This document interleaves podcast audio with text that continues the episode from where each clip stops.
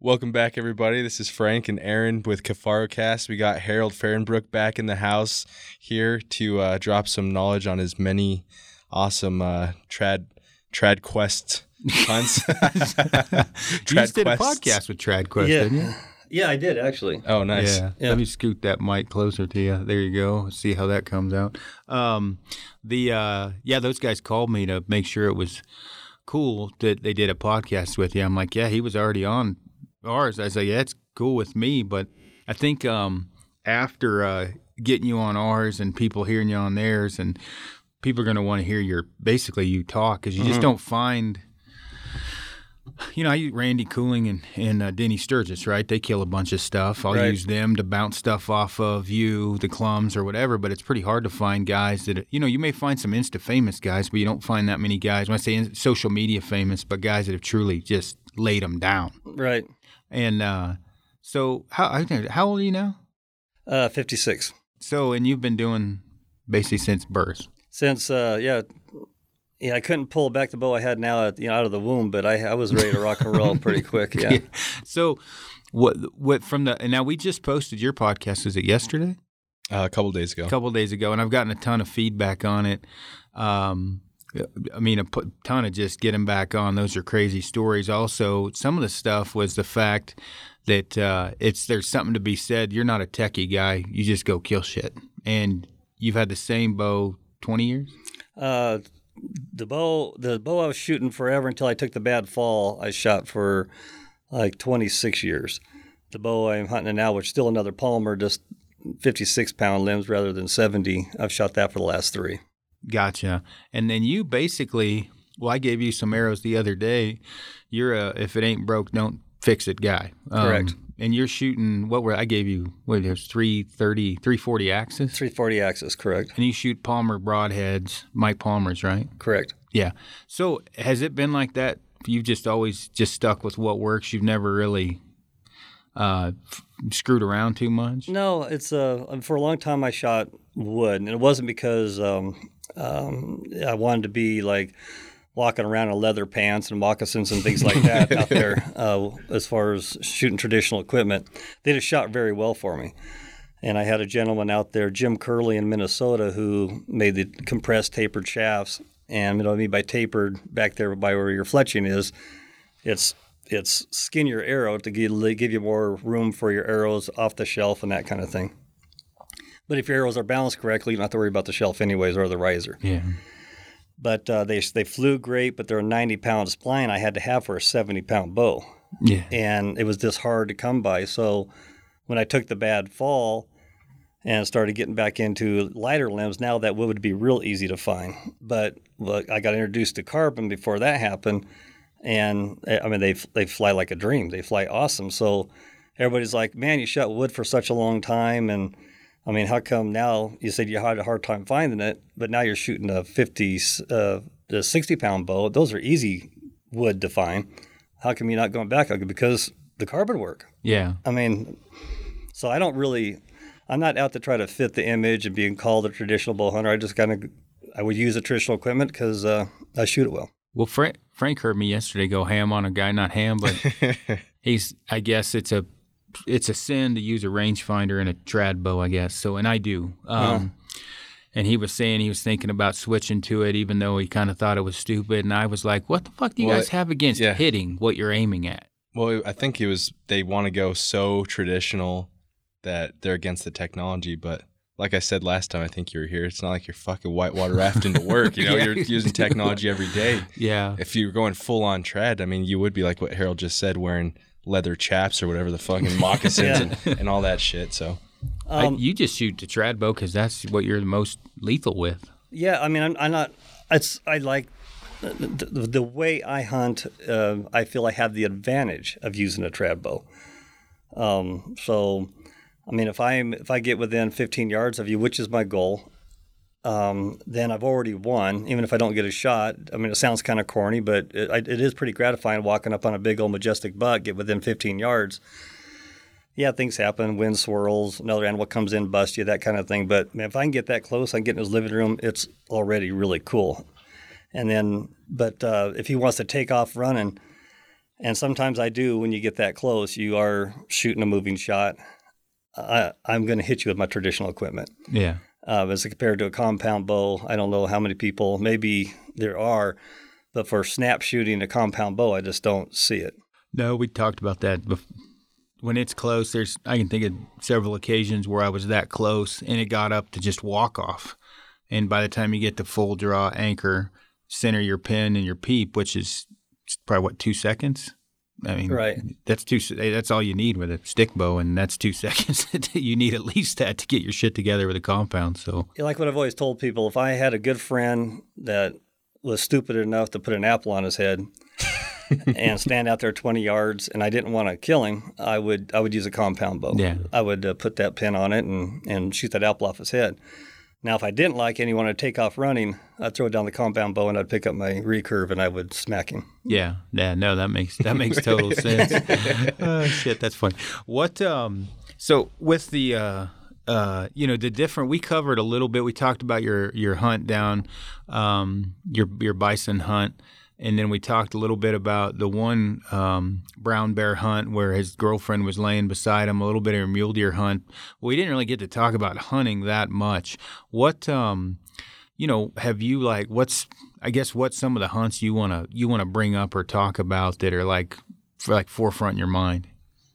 Um, seems like I do most of my hunting now in Alaska. I've been guiding for Jonah for 11 years now. So, I mean, mule deer used to be my passion, you know, and um, I spent a ton of time above timberline. But not getting back from Alaska till the middle of September, that kind of ruins my mule deer hunt. Yeah. So I've been hunting through a lot of other people. Um, so you get that guy that is uh, been saving his money. He's a blue collar worker. He finally has a Dall sheep. He's get two weeks vacation a year. He's taking that away from his wife and his kids, and they're saying, "Dad, we know how much this means to you. Good luck. Yeah. Go to Alaska and shoot your Dall sheep." So that kind of guy there, you're going to bend over backwards for. You're going to do anything you can for this guy, and he's going to do anything you ask of him because he wants to be successful and that's kind of what uh, uh, I've got some pretty neat deals on that in regard to clients that I've been through. So even though I haven't been able to shoot, I'm not hunting myself, but when you got that kind of personality with you, it is pretty rewarding when uh, it does all come together, and then they, they get their ram, and it is their dream come true. So that it still raises hairs on my back, and and and not so emotional. Where I got tears run down my cheeks, but it is it is really cool to live that even through somebody else, even though you're not the one pulling the string back. Yeah, yeah, no, that makes sense. Um, as far as uh, you know, hunts you've been on, you know, in the past or whatever, how much? What what would you say? And I know we kind of talked about this before, but with uh, um, like you, because I, I, well, how many? bu- You shoot? What you say? Eight or twelve bucks between one eighty and two ten or two twenty or something? Yeah, I've shot I've shot a decent amount of bucks. Yeah. and then you several elk as well. Um, are any of those type of hunts sticking out in your mind? You, I know you got a book they wrote about you on your your bison hunt, didn't they? Yeah, and then I got interviewed by Epic Outdoors, which uh, was surprising to me because uh, um, uh, Jason Carter and uh, Garth Carter, Garth Carter, of course, Hunting Fool.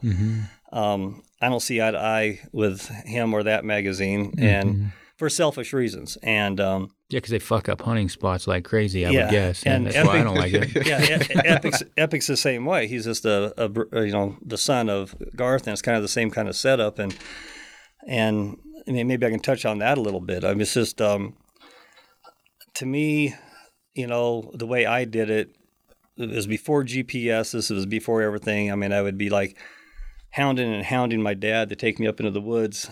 You know, he took me hunting and then I'd see by this spot by I seventy. This always looked so freaking good. That was only ten miles from where we'd always pull off to go hunting. And uh, and finally, before I even had my driver's license, he takes me up there and called my bluff and said, "Okay, I'll pick you up here in three days." So that was my first, you know, get out there and do it. And I was, I think, 14 years old, something like that. And the, the just to try to figure out all the different void country, you know, I was like, man, this ravine looks awesome. This valley looks awesome. And then I get into a third valley, and I'm like, well, here's where all the deer and elk are. How come they're not back here? It looks better back here even than it does here. And working with the Division of Wildlife, Kathy Green, back in the day when I was keeping track of some sheep down in, uh, in some of the sheep units, you know, there's different nutrients that are in that grass, so it's more appealing to the animals to be in those drainages as opposed to others. So I took, I narrowed everything down to, you know, a 30 mile square area down into, well, this is where they all are. Yeah. And then I had a friend of mine who I thought was a friend, somebody that kind of like what we're going to talk about probably later on about a lot of the guys with the trads that just never harvest anything. And so he wasn't getting nothing, wasn't getting nothing, wasn't getting nothing. All right, come with me. You know, I'm going to sh- walk you through this and give you the best opportunity you can. I can't pull the string back for you, but I'm going to put you into some animals because he just wasn't seeing them. Yeah. So get him up there, and he didn't kill one, but he saw for the first time deer and elk and just opportunities out the ass. It was just his fault he didn't get one. Yeah. So next time, you know, next season comes up, I go to go up there. I can't find a place to park. Oh Lord. Oh no. So then I crawl back in there and I told him, I go, hey, keep this close to your chest. This is my, you know, this is my honey hole. This is, you know, it is national forest. It's anybody's land, but I found it. You know, if I bumped into you in here, Yeah, I you s- worked. You did all the work to figure yeah, the shit out. Yeah, and if I found you there and I didn't know you and I saw you, I'd know you worked your ass off too, and I'd shake your hand. There'd be no problem. Yeah.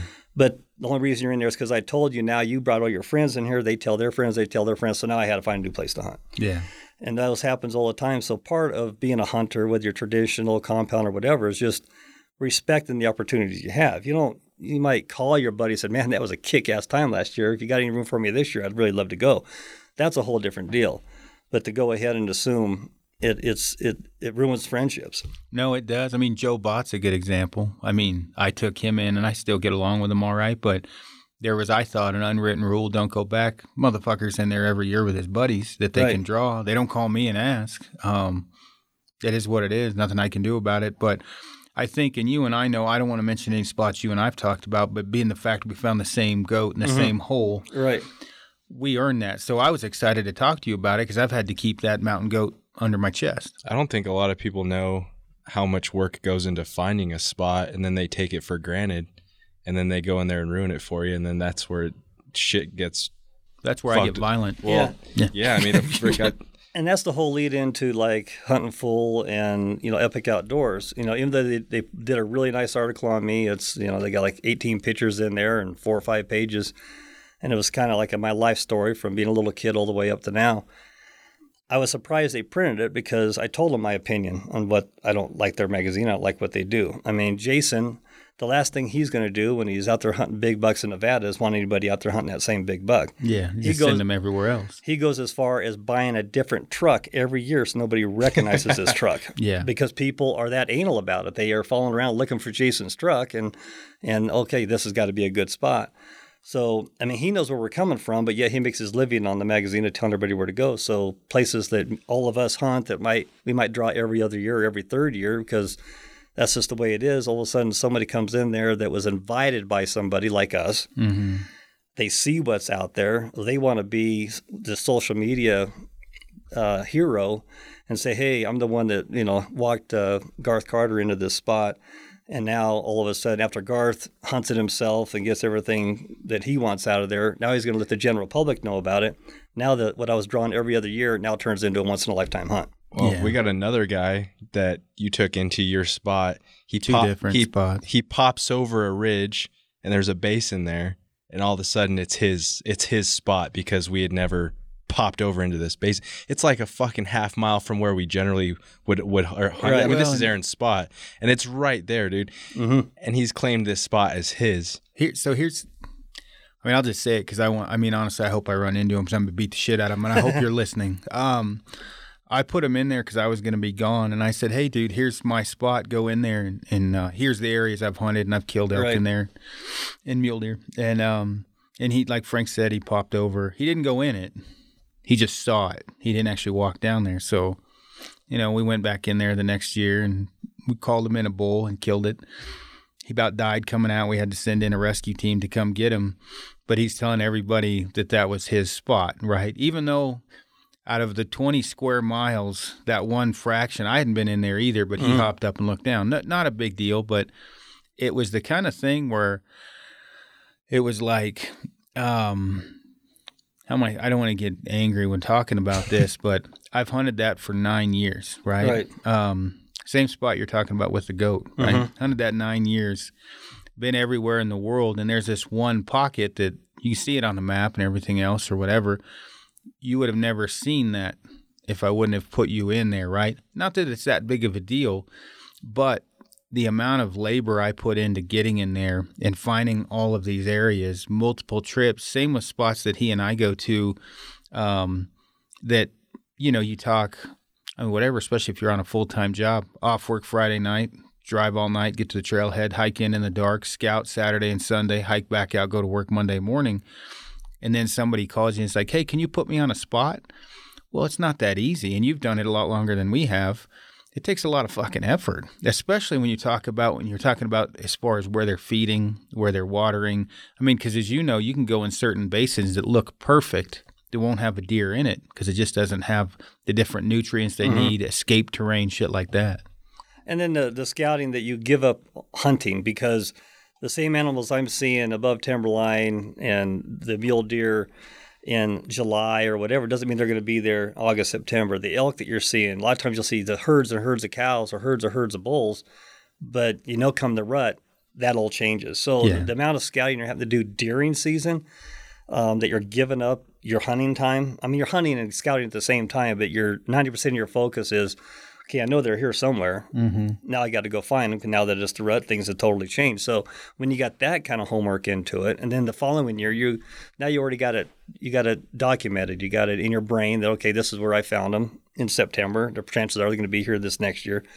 But when you got that kind of time into it, and you got somebody that uh, that that just doesn't, they don't know because they've never done it. Uh, yeah, uh, that's just the whole thing. You you call them out on like, hey, this is my spot, and and they're like, well, it's national forest. I'm like, they just don't get it. So you can't even have that argument with Yeah, but they yeah. wouldn't end up there if you didn't tell them. Exactly. And that's, the, and that's yeah. where you lose friendships. It's no yeah. different than, yeah, trying to speak gun control to a lot of people. I mean, kids are confused about what bathroom to go in and what soap to eat. It's just like, you know, why, it's like, what is this? Yeah. Yeah. You, you, you just, just got to stop it and walk away. Well, and I've gotten, I got bashed on for one area by some local guys and taken too many people in there. And I called the one and I said, "Man, I've I've taken this many people in there, and they're my my friends." And I was like, "I know you're taking every bit of that every year." Uh, well, I live here, and I'm like, "Yeah, but I found this on my own. Like, no one told me about this mm-hmm. area." And I can understand them being irritated, but I'm like, "Hey, I." I put hard work into this. I know this unit as well as you do because I've been in here constantly to learn it. And I can understand how there'd be frustration, but the same as you, if I run into someone back um, in the Weminuche Wilderness and I'm 11 miles in, I'm like, hey, what's going on? Let's talk. You know, I'm yeah. going to be hunting over here. Where if it's my buddy I took the year before, I'm like, what, what are you doing, doing here? here? Yeah, like there was an difference. unwritten rule here yeah. about this. And Frank brought it up recently for a total different – circumstances that uh, that I didn't even think about that we need to watch certain areas that that we hunt up in northwest Colorado because um, you can even inadvertently screw yourself by an untru- person that you're not overly trusting of or, or don't know that well and really ruin it for a long time because the how would I put this? The there's only going to be so many bucks in one basin, right? In, right? in, my opinion. And once all those big bucks are shot, in my opinion, it takes a long time for that basin to re- replenish itself with big deer again if you're in there killing them every year. There's going to be decent bucks in there. David Long's a prime example. He crushed the maroon bells. Um, not that he meant to, but people figured out he was hunting down there, this one specific basin I think there were 17 vehicles at the parking lot to get into that basin. Right. I mean, that that area is ruined now. I mean, and he didn't mean to do it.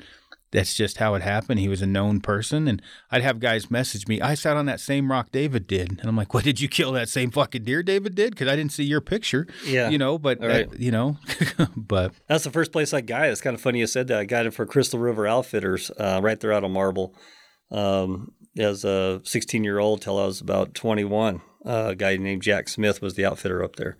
And that's, I mean, that was one of my beginnings of, he didn't do archery hunts. He did black powder and, uh, and rifle. So I was able to scout.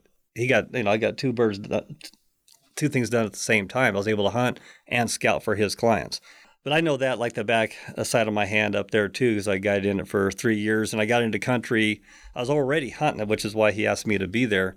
And then, you know, with him having the horses, I was always looking at that country, you know, way off on the horizon. That man, is just logistically, yeah, I could go over there, but logistically, I just really couldn't bring anything back. So unless I ate it there, which sometimes I'll bring a knife and a fork with me if I have to eat it there. Well, I know where you're talking about. That that'll make that'll eat up most men. I mean, Yeah. I've hiked into some of those far basins, especially when you see you'll see all those elk in there, like when they have the snow fields left over, and those mm-hmm. I I call them hanging basins. Right. We would hike up to some of those, and you're right. I mean, two normal men would have a hell of a time getting a bull out. One guy, I don't think, could do it. Yeah, that's just it. Logistically, it would just be like, God, because I'm over there looking for goats for this guy, and I'm seeing, I've seen these elk, you know, from you know two and a half, three miles away, glassing with my spotting scope rather than my binoculars because you're looking so far away, and just always wanting to be there. And then when I met Jack um, with the horses and stuff, we were able to get there, and uh, we beat a lot of our own trails there. Yeah. and it was uh, got into some virgin territory that was oh my god just phenomenal and i spent a lot of my youth in the maroon bells Yeah, I like it down there. It's covered in leaf lickers now. Is the only problem. There's a lot of hikers in there. Oh, There's that there loop in there or whatever, right? that what? That loop, that trail that people do. That do. four pass loop. Yeah, Yeah, is, is uh. that's what I- uh, what's her name was talking about doing. who's that? The cougar. Oh, gotcha. The cougar. Uh, Frank was. Can I say it? what? Hanging out with. uh, You've a- said it enough already a gal, about ten yeah, that, times. that uh, was going to do the four pass loop. But I've been in there way off trail, and you get those guys that do the ridge to ridge to ridge off trail, mm-hmm. laying in the prone. Same thing happened in another area.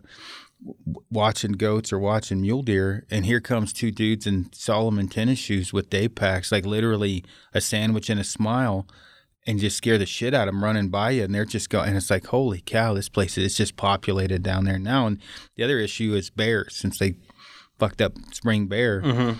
There's a bear problem down there. You got to carry a bear. You're supposed to legally carry a bear canister down there for your food, Right. Um, which is crazy. So let's tell you yeah something. Yeah, backpacker's not going to be able to do that um, i mean they i don't want to even get into the spring bear and some conversations i've had with uh, you know the colorado bighorn but colorado Bow hunter Bull Hunter Association. Association and uh, the DOW. It's just uh, it blows my mind when it comes to that. I can get heated up pretty quick when it comes to that subject. No, I can understand why. Because I mean, that is a good place to talk about. Like we, where you were just talking about where you're at.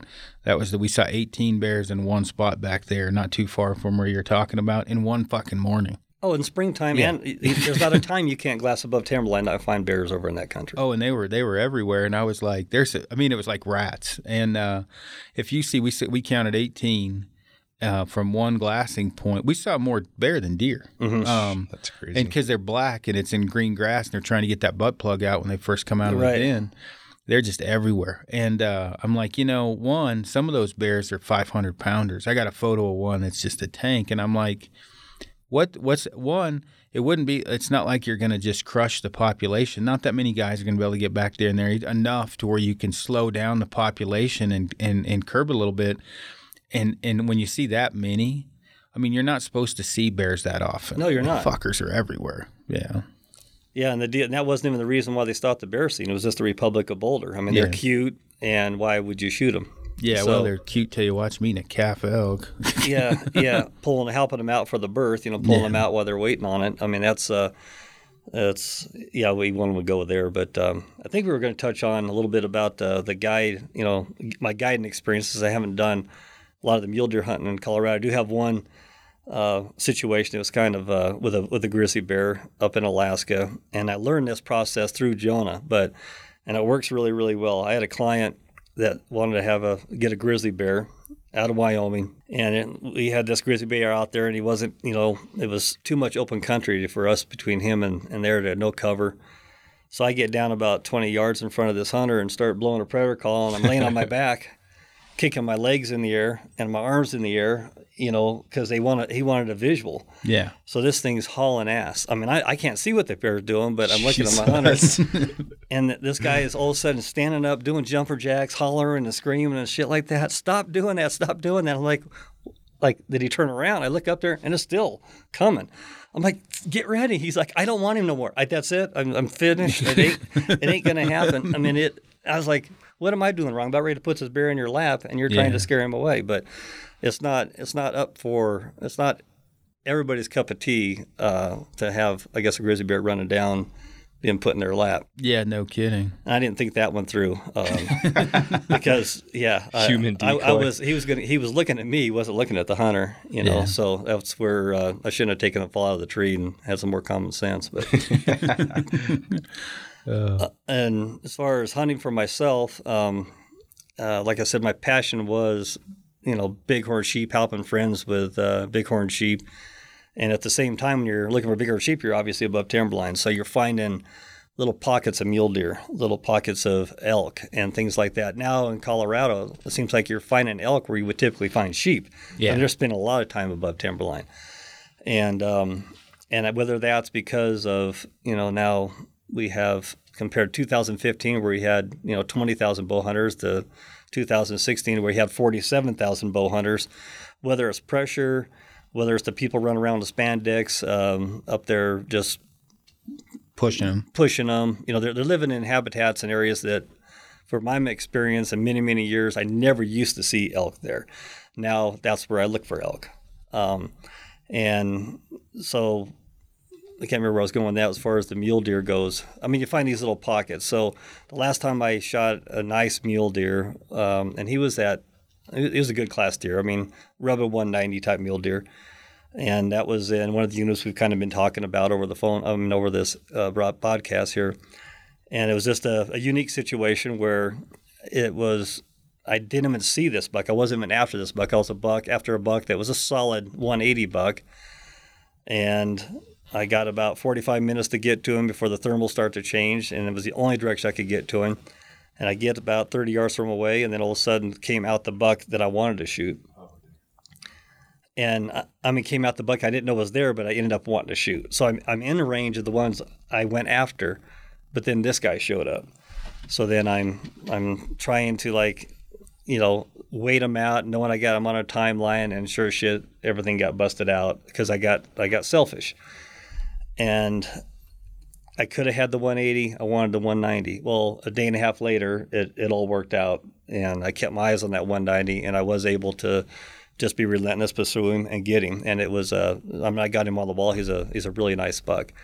But that kind of brings me to some of the stuff that I want to talk about, if if, if it's permittable, uh, with the social media. I think a lot of the stuff you see on TV, not so much social media, but the TV, any of that kind of stuff, is how it's turned into a contest. You know, I was watching a show, and I don't get a lot of the hunting channels. This is over to friends of mine in Kansas where I whitetail deer hunt. He watches nothing but hunting programs. Here's this guy shoots this mule deer, and he lets I mean he lets a mule deer walk by that's like a 160. He lets another one walk by that's like a 170, and another two or three walk by like 160s, and another one like one rubbing 180, but just kind of crawdadded, and then he finally shoots this really nice buck. Well, what he ever what that puts out there to a lot of people that have never hunted before, they think that's the way it needs to happen. And they what this guy should have said, and if it would have been me, it would have been like, you know, back in the day when I first picked up my bow, I'd have given my left nut to shoot that 160 buck. Yeah. I'd have done anything to shoot that other buck, and I would have shot that buck. I am now I've I wouldn't say I'm seasoned, but I've I've got enough animals under my belt, and I've learned enough through trial and error that I feel uh, I can afford the patience to go after the the biggest of the big, and um, it's it's the way I'm choosing to hunt. I've done the other part where I just wanted to fill my tag, put meat on my family's table. I've done that part.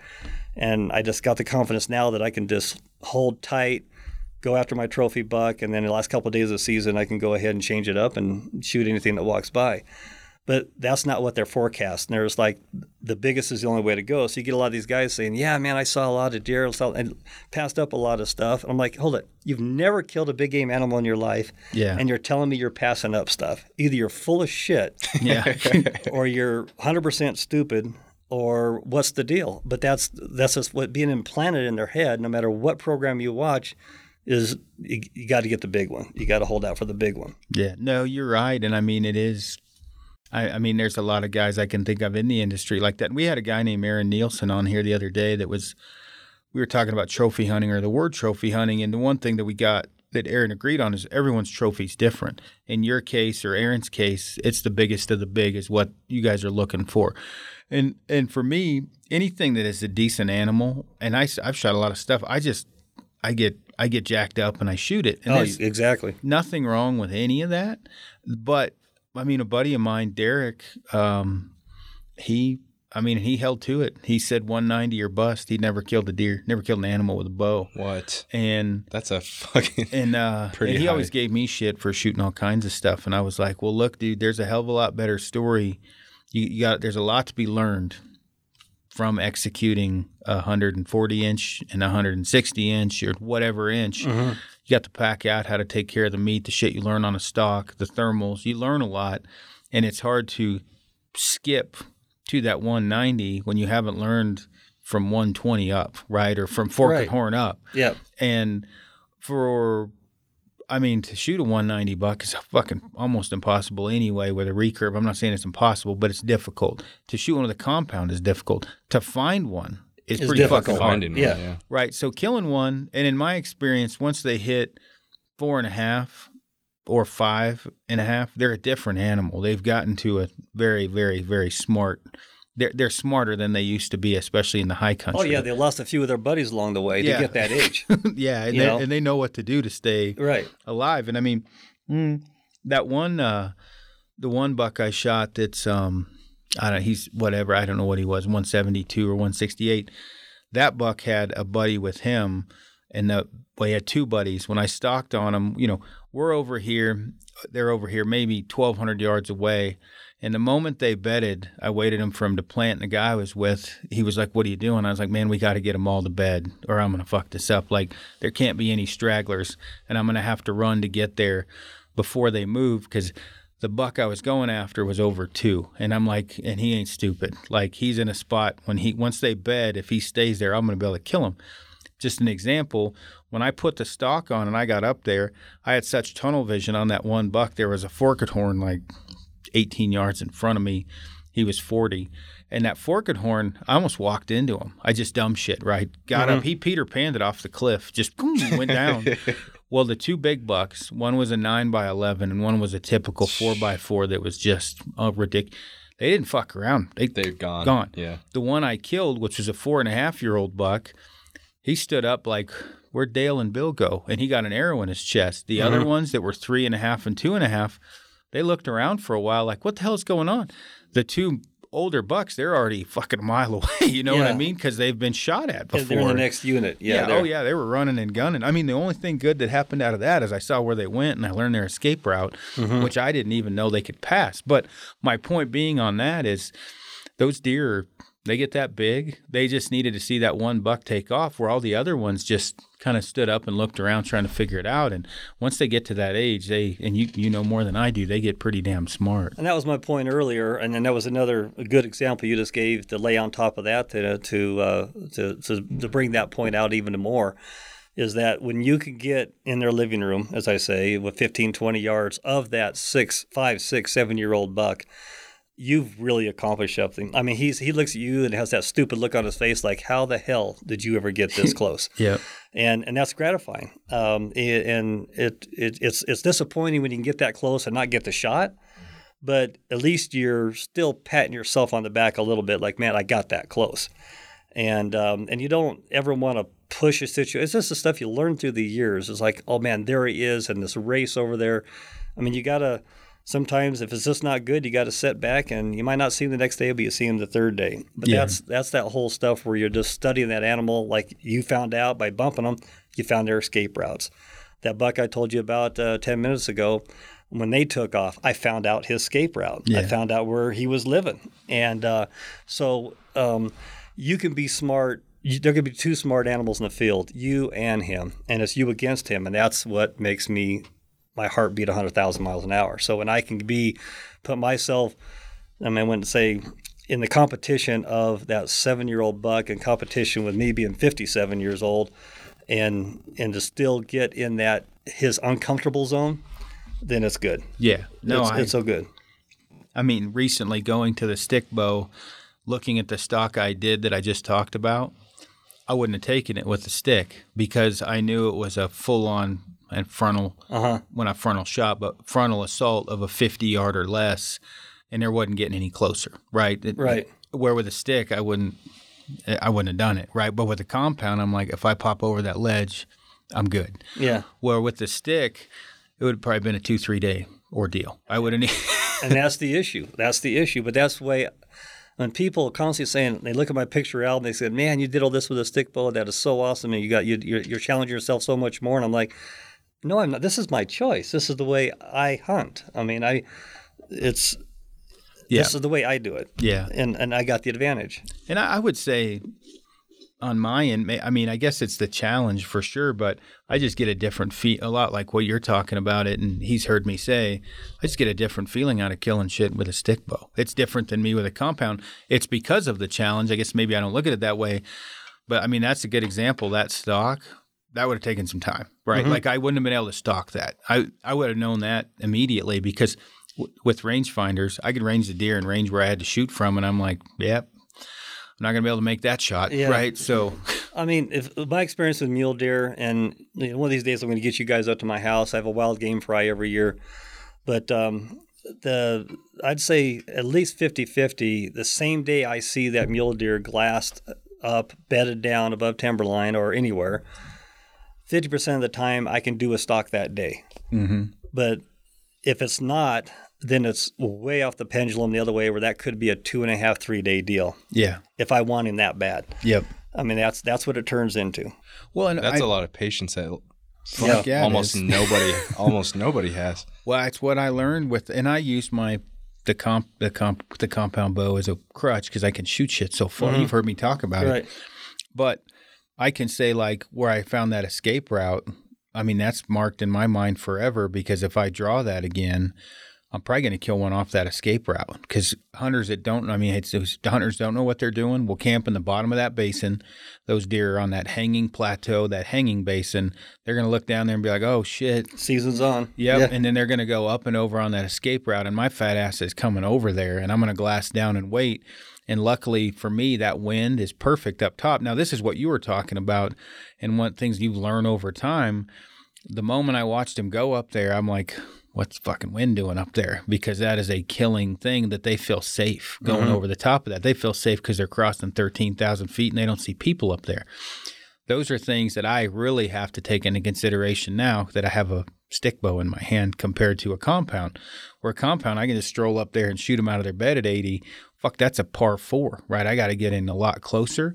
So reassessing my hunting situation um, with what I'm getting at with what you're talking about with the stick bow, my tactics have had to change where I would have watched that now and I would have come around the back and waited for him to cross. Well, what's so neat about hunting above timberline and how I've learned so much is watching some of these big bucks. Because uh, I don't know if this happened with your bucks or not, but if they're usually the big bucks, they if you, you're right in their living room when you jump them, they'll take off any direction to make sure you don't kill them. But then they don't go more than 100 yards before they're circling back and doing something else because they're not going to run with that wind Yeah. i- at, in, in their ass. Yep. So if those bucks that you're talking about headed up to 14,000 feet, heading up, I'll guarantee you they were running with that wind in their face. Well, and that's yeah. I wasn't honestly going to give away too many secrets, Yeah, but that yeah. that is exactly what I took into consideration was which way that wind's blowing. The cool thing is when they go up and over, and this is what the it, during the middle of the day uh, because that was the morning when I stocked them. It's reverse. And so the- when they come back up from the other side, the wind is blowing opposite, right? If that makes yeah. any sense. Yeah, yeah. Well, I'm like assessing in my mind. I'm like, okay, so all I've got to do is hang back the whatever distance, and I can watch those fuckers on both sides, and I can assess which way I need to go to get them on that game trail. Because a stock in a bed's cool, but I could give a shit. I'll shoot one walking by me, figuring Oh, out which any way day to of the go. week. It's hard to shoot one in its bed. I'd Yeah. rather him be standing up. Well, and that's what I'm looking at when you get that pressure from one side of that valley or the other. They're going to be crisscrossing on that. They feel safe. They get pressure on the one side, they're going to go up and over to the side I was going after them on. They get pressure on the side I'm going after them. They go up and over to the other side. All I need to do is wait for some type of pressure from the bottom and be up there and watch and be patient. And I'm for a real big buck. I, the three and a half year olds are. I mean, I they're not. They're, I like shooting those. They're dumb, right? Mhm. They're a lot easier to kill, but some of those big bucks, especially over time, and I'm sure you've seen it watching other hunters approach big bucks when you're glassing. It's funny watching those big bucks, what they do, and being able to see, and then you put it in your mental notes like, oh, all right, that's how I'm going to kill them by watching someone else's maybe mistake. Yeah, what I've done and how I've learned from my mistakes, I jump that big buck, so I wait my, you know, after the crashing and burning, and you hear that thing going down the hill. Okay, he's never going to be back. But then a couple days later, you know, he's back. I mean, it, it is true, and the biologists, they are part of, right on that. They'll live in that five mile square area, you know, their whole lives. So they know every escape route, they know everywhere to go.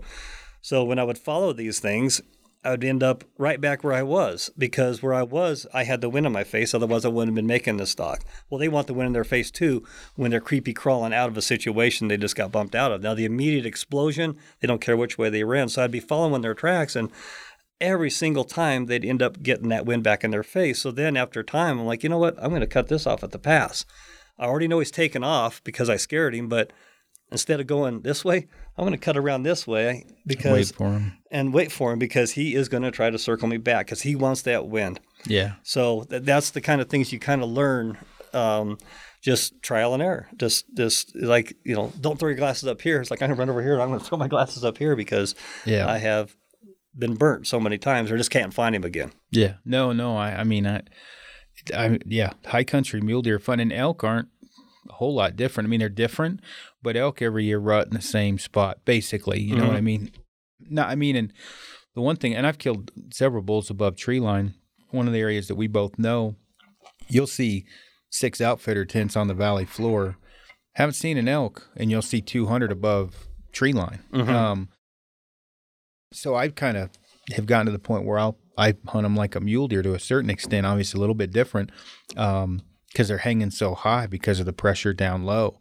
Um, and that for me with a compound was easier. I say easier because I could shoot farther, but it's the same thing with the stick. As long as I can figure out where they're crossing up and over to get out of that pressure from down below, I can get on them or at least get close and call them in. And I don't know with I know you've killed a bunch of elk. Do you call more, stock more, a little bit of everything? I'd say 80% calling, Yeah. uh, 20% not. I mean, the last good bull I shot up there in the area we're talking about, where I got my whole camp stolen from me. Um, they, uh, I shot him the last day of the season. I got back from Alaska, I think the 24th or the 25th. So there's only like three or three or four days left of the season. Hauled ass up there because it's close by. Put my backpack and hauled ass up there. Instantly got into elk above timberline, and I have these like nine bulls about a third of a mile away from a herd of about 60 cows. And the cows had a couple spikes in it, but and a couple rag horns. But I mean, here it is, the end of September, and I never heard a bugle. Yeah. So I don't know if it's because of all the f- hundreds and hundreds of hunting vehicles I drove by to get up there, had pushed them all up there. So they've been bugled at by every brand of bugle that there is out there. So, you know, they just weren't going to talk. I'd bugle and they wouldn't lift their heads up. So in that situation there, every, you know, two days in a row, they came down this one little trail right down to the timber to, you know, once the sun started coming up, beating on them too bad. So I was like, you know what? Um, I'm not going to be able to bugle them in. I'm not going to be able to cow call them in. So I'm going to go over there and ambush them. And that was fun too. Uh, and I shot a really decent bull. The only bad part of that trip is the best way for me to get them. I mean, I was about a, two miles from my camp above timberline, was to go straight down, come back up, get the rest of the meat, come back down again, and, and get it packed out. And the following week, I was going to come up with my wife and my dogs and do some bluegrouse hunting because I saw a ton of bluegrouse. We packed one sleeping bag in because I already had my tent, my sleeping bag up there. We get up there and somebody stole my brand new tent. And this like they must have just left everything in the tent is what I'm picturing, and they just threw it over their shoulder and took, off, off. with everything Yeah. and just stole everything. That's you know? just a shitty deal. But yeah, I mean, up in that in those areas in the the high country, the um, it like you say when they get, they're still repeatable. I guess you could say. I mean, they still are. They're not like a whitetail maybe, but they still do more or less the same things. And that's not to keep bringing up with the stick and how much I've had to change, but sometimes when you can't shoot 80 yards and you got to shoot 20, you got to think a little bit side, outside the box. And the one area I'm thinking that might be the exact area where you're at, they always take the same trail coming out Mhm. over and over and over. Where I would push the issue before with the compound because I could. Where now my ass would be parked on that trail and have a eight yard shot coming right, Right. off the side. But with you, what's your what's your? You said it's average distance of eight to twenty with elk for you, hasn't it been? Uh, easily, yeah. I mean, if I, uh, I'd say eighty percent of my animals I've shot inside of twenty yards. Um, and I've shot.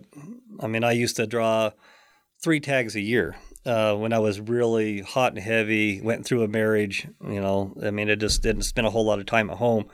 I mean, I was hunting either Colorado, Wyoming, Montana, Idaho, drew New Mexico tags. I mean, I was, I was, I was stacking up a lot of animals. I was just had that that just uh, that that Drive. yeah that drive. I mean, sometimes I didn't know if I liked fishing more than hunting, but as soon as hunting came around, then it was it was I liked hunting more than fishing, obviously. But but I just I just want to be outside. I mean, I, I love fishing. I can't. I, the ice is breaking up. I can't wait to go. You know, wet a line and start you know fishing too. But um, the being, I, yeah, to answer to your question, everything inside of 20 yards. I've shot stuff 30 yards, but uh, I mean, I can hit a paper plate every time at 30 yards. I'm not going to ruin arrows. I never have been a target shooter. Never Yeah. have. Um, but um, and and but I shoot animals way different than I would ever shoot a target.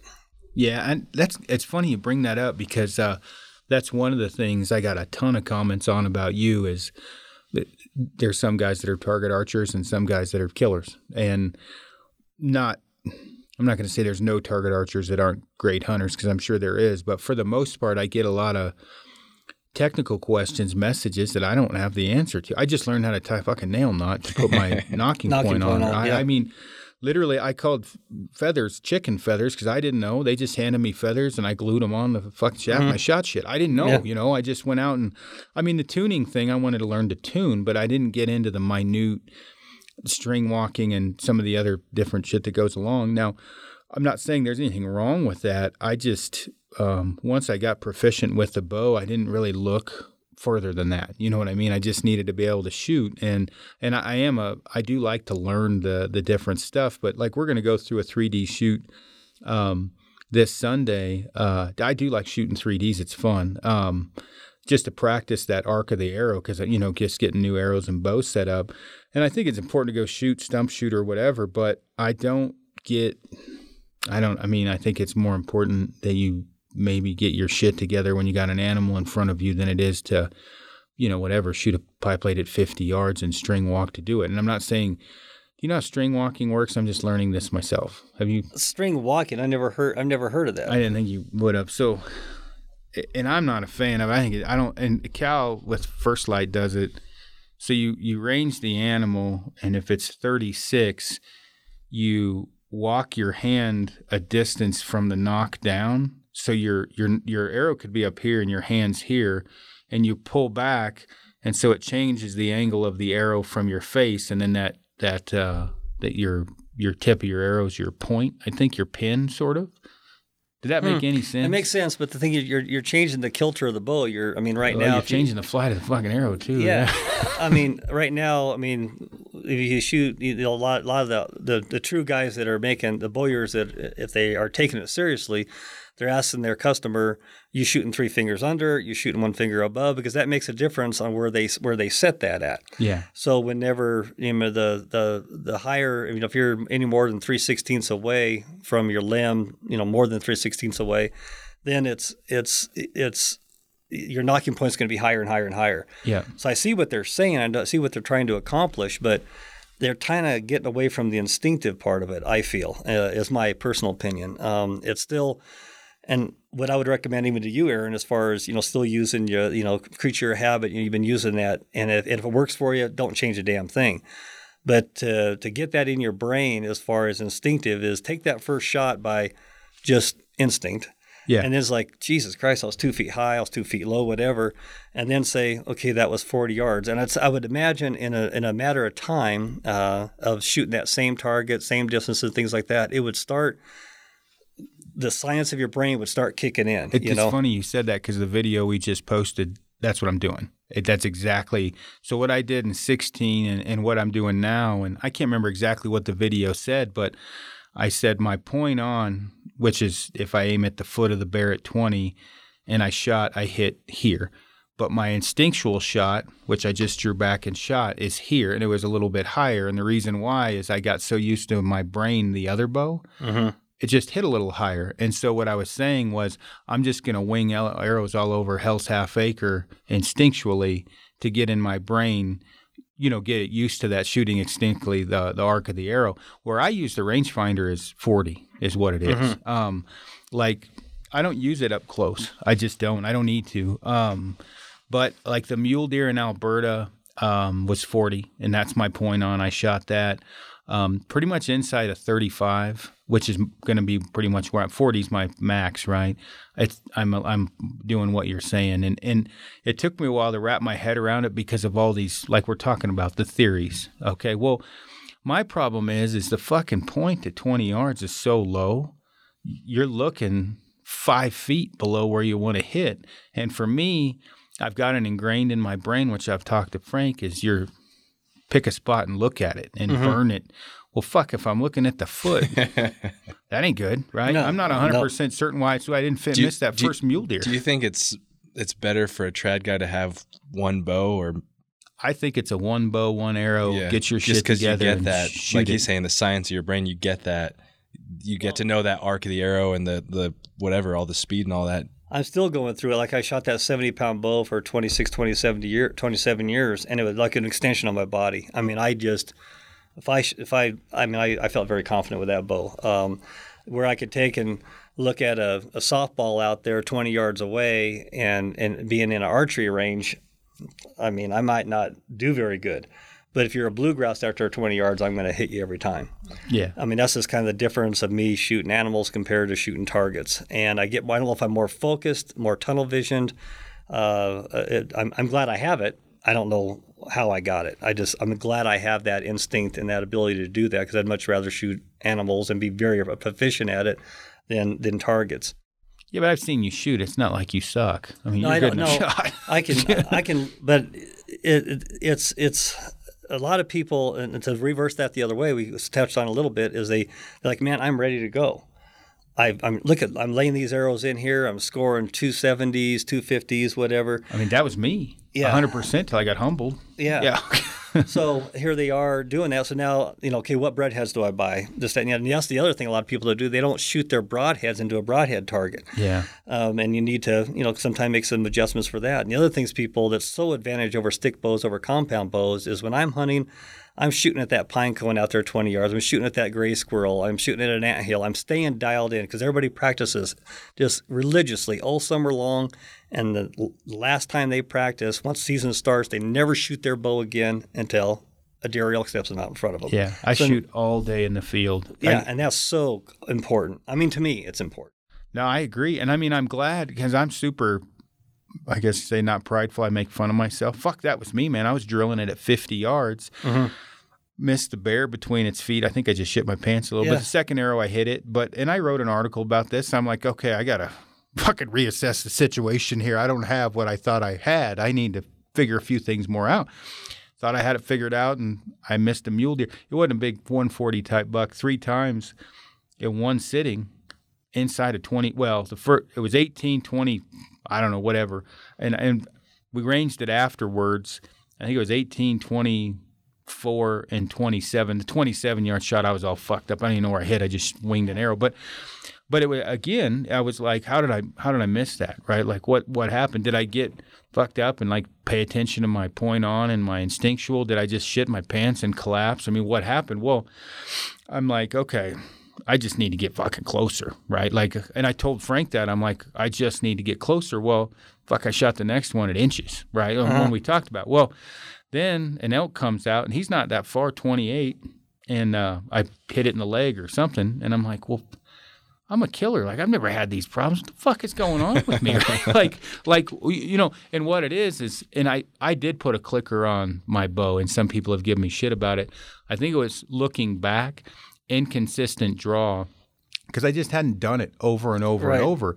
So the one thing that I'm kind of leading up to with the stump shooting and the the broadheads is yeah, I mean, you know, if you're inconsistently drawing, if you're constantly winging arrows at unknown distances and not hitting them, you're going to figure out real quick that maybe you're not shooting as accurately as you might need to compared to flat ground 20, 30, 40 over and over and over. It's repetitive. You can't fuck that up. But if you're looking at a pine cone out there at 22 and then 34 and then 28, you can start to kind of inconsistently draw your bow or whatever. Not saying I've got my shit together now, but I certainly have a lot together a lot better because of what you're saying. Right. I was doing wrong. Yeah, I mean, as far as the the stump shooting and things like that, it's it's it's been instrumental for me in time, and um, uh, but th- that but I'm not invincible either. I mean, I had to, to change the subject. In 2017 was my best year ever. I shot two really nice bulls. Shot a you know an 81 inch antelope. I mean, I did. I was on cloud nine. I shot three arrows, killed three animals, and now all of a sudden I'm going out to uh, Nebraska mule deer hunting, and this is a giant class mule deer. This is a um, one that would make anybody just, you know, give anything to get this animal. And I and I had him. I had him right right there.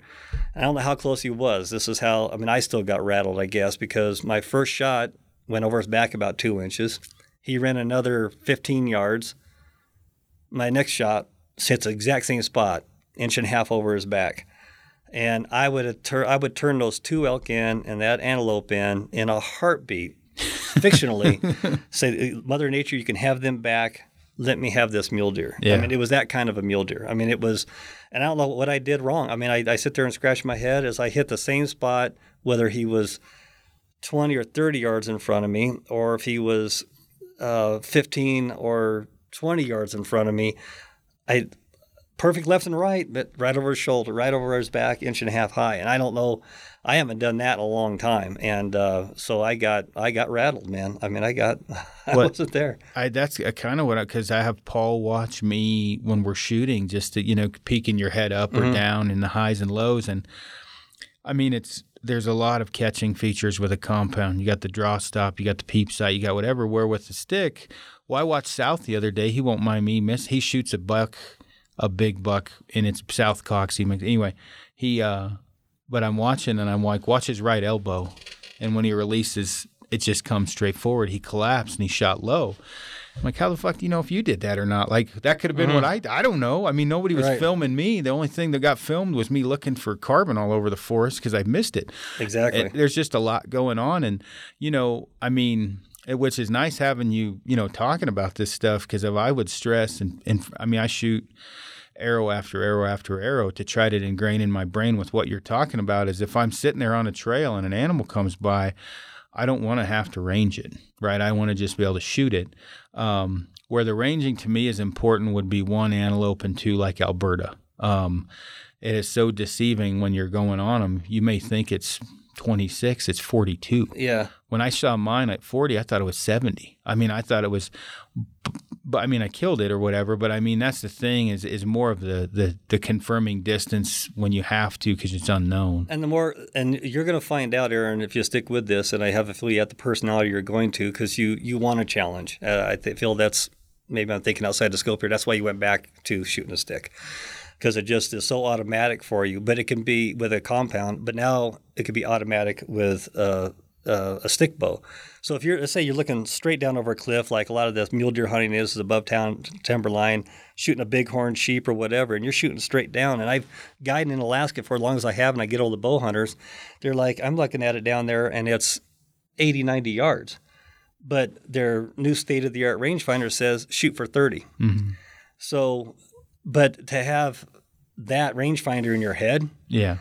To where it's just automatic. You lean over the cliff like, oh shit, there he is, and you and you just do it to be able to take a 90 yard shot, and in your mind, you're shooting for 30. Yeah. I mean, those kind of things are uh, is what really makes you just even if nobody's around, you're you're you're you're just you just really feel good about yourself. You can't wipe the smile off your face, and how gratifying it is to to all that science. To go in your little pea-sized brain, you know, it just it's just like how the hell did it do that? Well, but it all worked out. You're right because uh, we've talked it before. I, I cut manually with a compound. I I well I use the range the angle comp now because it comes with it, but you still have to cut even more. Mm-hmm. Um, but I think you're right. Like shooting the trees outside of my house, which I shouldn't be doing. um, out to 40, I'm comfortable there. I mean, I'm hitting them, right? No range, just boom, boom. But I don't quite have the confidence at, at farther distances yet. And you're probably right. I'm sure I will. But I, I don't think I would ever not bring a rangefinder to Alberta. I just don't think I would. It is so freaking deceiving. I don't know that I would always use it. I mean, if it's close, I'm going to shoot it. But certain, for me, it would be hard for me not to take it just to confirm that distance if it's in its bed because it's so uh, deceiving the terrain. And maybe you're right. Eventually, I won't have to. But at this point in time, it would be. I, I, I'm a pussy. I, I'm going to bring it. Right. And it's not. Don't don't don't try to. Um, I mean, if it works, it works. And if you're saying inside of 40 yards, you're spot on. You're not using it. Then I think you're going to get to the point that you're going to get out of that compound mode of you know what. I'm going to get close, so I never will need it. I mean, Yeah. I'm I'm not going to shoot past 40 yards because that's not that's doing more shooting and taking a risk as opposed to shooting a May, Let me make sure you understand though. I'm not going to shoot past 40. My point on's 40, so it's more of a confirmation. um, Right, right. To put my point on to then, be don't, more. then don't break it. Keep doing it. I mean, that's Well, we'll see, man. A lot of this is. Fuck, I mean, I've killed a bunch of shit already, but a lot of this is still theory for me, right? Mm-hmm. And and for for me, um, well, we were shooting the other day. What are you thinking? You're laughing. No, wait. What are you thinking? I'm just thinking there's going to be the Snyder theory. The snow. Oh, we were talking about the The Ashby theory. theory. I just read it the other day about heavy arrows, and I'm like you, man. I don't fucking what who the Ashby was, right? And I Oh, got yeah. tagged like you. I mean, I got a bunch of hate mail. You don't know who the fuck Ashby is? I'm like, I have no idea. I'm like, I never read his shit. I've heard his name, and I guess he's. Well, I read it. It's about uh, heavy, you know, extreme front of center, like heavy arrow weight and good components and some other shit. Anyway, where my with with the the trad bow for for me was shooting a recurve, um, and my forty and in is my like okay, that's where I'm comfortable with, depending upon the animal. More like in Alabama, it got down to sub twenty because they're crack headed deer. But for me, if I'm setting up, let's say on a I'm calling. I'm going to look around and I'm probably going to range some 40 yard trees so I know my parameter, just so I know when it gets out there to put my point right on it. That's what I would use it for. But again, fuck, man, who knows, right? I mean, I, it, I mean, I don't, uh, I don't, I don't feel comfortable. Uh, I mean, I say that I'll wing arrows at shit all day long after I got one arrow in them to Uh-huh. get another in. But it's so going in last year thinking, or in 16, I'd shoot out to 50. That got stopped quick, right? Right, Because right. I just figured this ain't fucking ain't happening, even though I was shooting good at 50. And then it got to where I'll just shoot them inside of 20, right? Which is what happened for the majority of the animals. Well, then we got to Alberta and I wanted to have my point on at 40. And Lander told me to bring your rangefinder. He said, because you just want to confirm. And if you get to 40 and you can confirm that, kill it. It just happened that way when I put that stock on. It's that buck right there that it's on that back wall. Um, I mean, I I got 40 and I did. I stopped. I didn't think I could get any closer and I didn't want to risk it. I knew there was a buck just to the left of me and I couldn't see somewhere. remember. Yeah, that's from our F broadcast. Yeah, that was cool. And uh, I knew he was there. I just couldn't see him. Should I have waited for him to stand? I didn't want to risk it, and I knew I could kill that buck at 40. And I'm very candid about it. I'll shoot that fucking bastard every time. Like I knew I could hit him. Mm-hmm. Now, if that buck was 140 and that one was 190, would I wait? I think I'm going to have to, or Lander's going to shoot me this time. Like I'm going to wait. Right. But that's where that came from originally was was Alberta because I hardly used it during the well my black bear I didn't use it the mule deer with you the elk I didn't I didn't use it on any of those it was Alberta and I'm glad I had it um you probably just go up there and shoot it but I mean I honestly you know when I got on those deer which you would uh, you know you hunt- hunting and, and, and like Lander have killed so many different deer and he's guided and hunted in Alberta forever when you're a kind of a greenhorn and you're not knowing what to expect with the, the recurve, you know, for me, I'm looking at this vast terraced land and I'm just praying to God we get an opportunity like he had, and I had. I'm just waiting for one to bed under a cliff. And I totally fucked up my chance. I had one at 12 yards. And I came down and there was a hole like this. There was no ranging involved. And I'm waiting, just waiting for him to stand. And I fear a big whoosh and it pushes me forward. And I'm like, fuck That he's gonna it, yeah. blow. No, I, well, it was crazy. It didn't blow down. It was blowing out. So he must just have got a tingle of a whiff, and stood up, and that hole was right in his vitals, rangefinder wouldn't have mattered. I shot, and I probably shit my pants, right? Uh-huh. And and I still would have killed him if the branches weren't there, and I hit the top of the the opening. And if I would have hit an inch lower, it would have angled down and killed him. If I would an inch higher, which is where I hit, it shot up into the moon. it was 12 yards, you know, and I mean that was that did not hurt me that day. That was like. I'm gonna do this. Something big is gonna fucking die. And right? that's such awesome practice. I mean, you brought up a good point, which I do all the time at my house. I mean, I've I've had some of the guys at Rocky Mountain Specialty Gear come up and shoot my target, and they'll be the first. I got this, you know, this five foot by five foot, you know, compressed cardboard, but I don't have no targets on it. But with the snow and the rain and things like that, I always did this with my other, whether it be styrofoam targets, whatever. I always get a piece of cardboard out of somebody's uh, trash bin at King Supers, whatever, and let it rain. If I even that, I even put the garden hose on it. But there would be spots where it was wet, spot that it had dried, spots that it wasn't. So that always reminded me of, of the spot, to focus in on picking a spot, that armpit hair behind the shoulder. So, or messed up something on their hide that is- is an area you want to shoot. So uh, when I shoot my target, I mean, I got arrows, you know, two, three feet, feet apart, but I'm hitting these little, little dark patches Yeah. instead of a bullseye. So it helps train your eye. And what's really good to do, especially with a bow, to learn that whole arc thing, is to have a set of bushes in front of you 10 yards, but the animal you want to shoot is another 10 yards behind it, or even 15 yards. yeah, So you're shooting through that opening. And with a compound bow, you put your pin on it, they're so flat shooting, you don't have to worry about an arc. yeah, So you see that opening there and you're thinking, oh, yeah, this is a no brainer. And then you shoot and then you nail it if you got a compound bow. But now you got to find an opening with a traditional equipment because of that arc.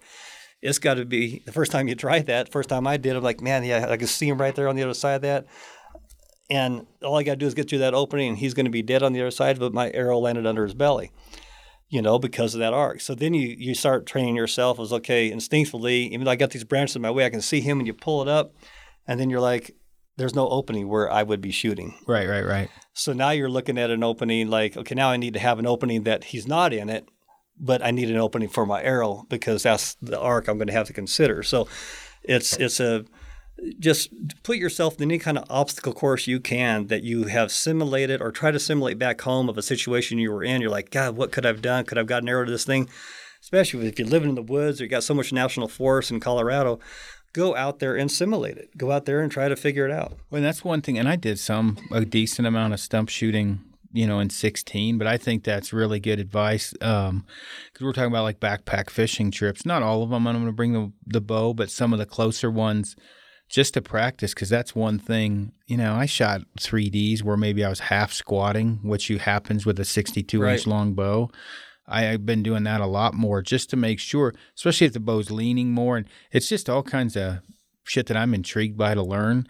I mean, and it is crazy getting that close. It is cool. Um, and I'm not, you know, I've shot cl- animals close with a compound where you you haven't. You've always shot close. Where for me, I've shot some stuff at 10 yards, but it's more, you know, 30, 40, 50 or farther. Right. Where now, fuck, if I'm at 40, I'm still questioning. You know what I mean? I'm trying to get 20 yards closer. It's super exciting for me. And especially talking to guys, which a ton of trad guys wanted to get you back on because you just don't get that many guys that have killed as much as you have in those distances. That, I mean, really, I mean, I Just can't even compound guys. even yeah like frank was all kinds of excited about trying to get closer just with his compound after you left um, because i've been a bad influence on him fucking sending it right i mean for before i could pick up the stick bow because yeah i mean i used it as a crutch Yeah. And uh, so it's good to have a different perspective on it you know You go you go down to Rocky Mountain Specialty Gear. I mean, canter your bow all the way over. You know, because it might be a situation where elk's coming in, and you're up against it, and you go to shoot, and you're hitting a limb, you know, a, a, a tree limb. So now you got to to shoot. So this this canter your bow all the way over. You know, if you were shooting a compound bow, now your pins are even, and they don't do a damn thing for you now. Mm-hmm. So, or even I've shot on my back before. Oh, really? That's why the serving on my string is a little thicker so it can grab that nock. I mean, you want your nock to snap. So laying on your back, you can grab that string and kind of roll that string and be able to shoot on your back. yeah I mean, you, if you just it's just it's child's play. It's uh, it's just fooling around. Like, what are you doing out there? I mean, or even when she's gone with me on these stump shoots, I'm like, oh shit, there's an elk right there, and she's like, oh, sh- should I get the dogs? I'm like, it's it's an imaginary elk. I mean, he's, he's you know, I mean that, that fallen down tree and the and the way the colors. I mean, it's just like an elk, and I think I can get an arrow through there. And it's she goes, it's it's it's like kids play. I mean, mm-hmm. it is. You're an adult, but that's when you you kind of resort back to just being I wouldn't say childish, but just make believe. Have an imagination. Yeah. Have an imagination. It's like, oh man, this oh that shit, that's a mountain lion up in that tree, you know, and just just just fooling around. It's kind of fun. Yeah, no, no, it, I I agree, and I mean, it'll be interesting what goes on this year with it. I uh, I I'm I'm excited, and I'm glad I have guys like you and the in the Clums to help me along, and as well as um I, I talk. I don't know if you know Randy or Denny, but two other trad guys. They're from Michigan. They hunt all over the place. Um, you may have guided them at one point in time. Who knows? But they kind of say the same thing. Now they do use rangefinders, but their big thing is is you may not ever want to shoot past 40, but you should at least have a plan, whether it's with a rangefinder or without, or just practice for that second arrow. Um, mm-hmm. You know what I mean? To get another one off, because Denny's sheep hunt, for example, he shot his at 57 yards. He actually thought he hit it, but he missed the first arrow. It ran out. Well, he'd been practicing, so he was able, and he pinwheeled it at 57. Um, you know, to at least practice with some distance for that potential follow up arrow. For me, my problem, which this year I fixed, I didn't practice close enough. I mean, how often was I shooting at 40? Yeah, pretty often. Every day. Yeah. Right? Mm-hmm. Never shot a 20 shit, man, if I shot a 3D course, I learned real quick I was shooting over the back of everything. So this year, I'm practicing a lot from like 16 to 28 rather than 40. And and do it all at the same time. So if you got that 3D target in front of you and you shoot at 30, and on the way to go grab that arrow, you shoot at 20, you shoot at 10, and then do the exact process back. Go all the way back to 20, step back to 10. So you're training your brain. Yeah. So I don't know how to turn these things off.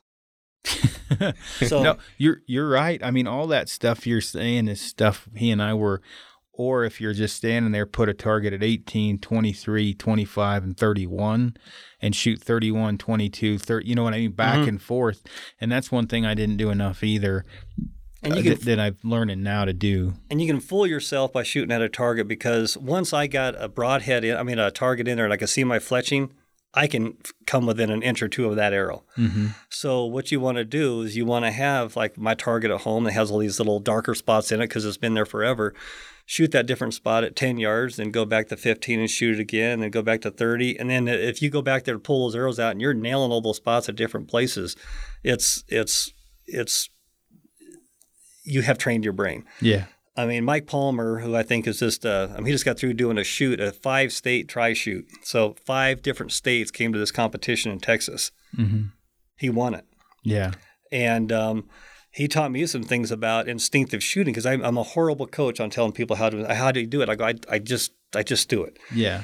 But I mean, he'll he'll take that bow. He'll tell people to put a target out there, tennis ball, and that's all I do at my house too. Is I'll chase a tennis ball around with a judo point. So every time you hit it, it bounces 20 yards in the air, land over here, boom, shoot it again, jumps 20 yards. I mean, tennis balls are awesome. If you can nail those things with judo points, you are doing awesome. And it's a different situation every shot because if you hit it, it goes somewhere else, and if you don't, you try it again.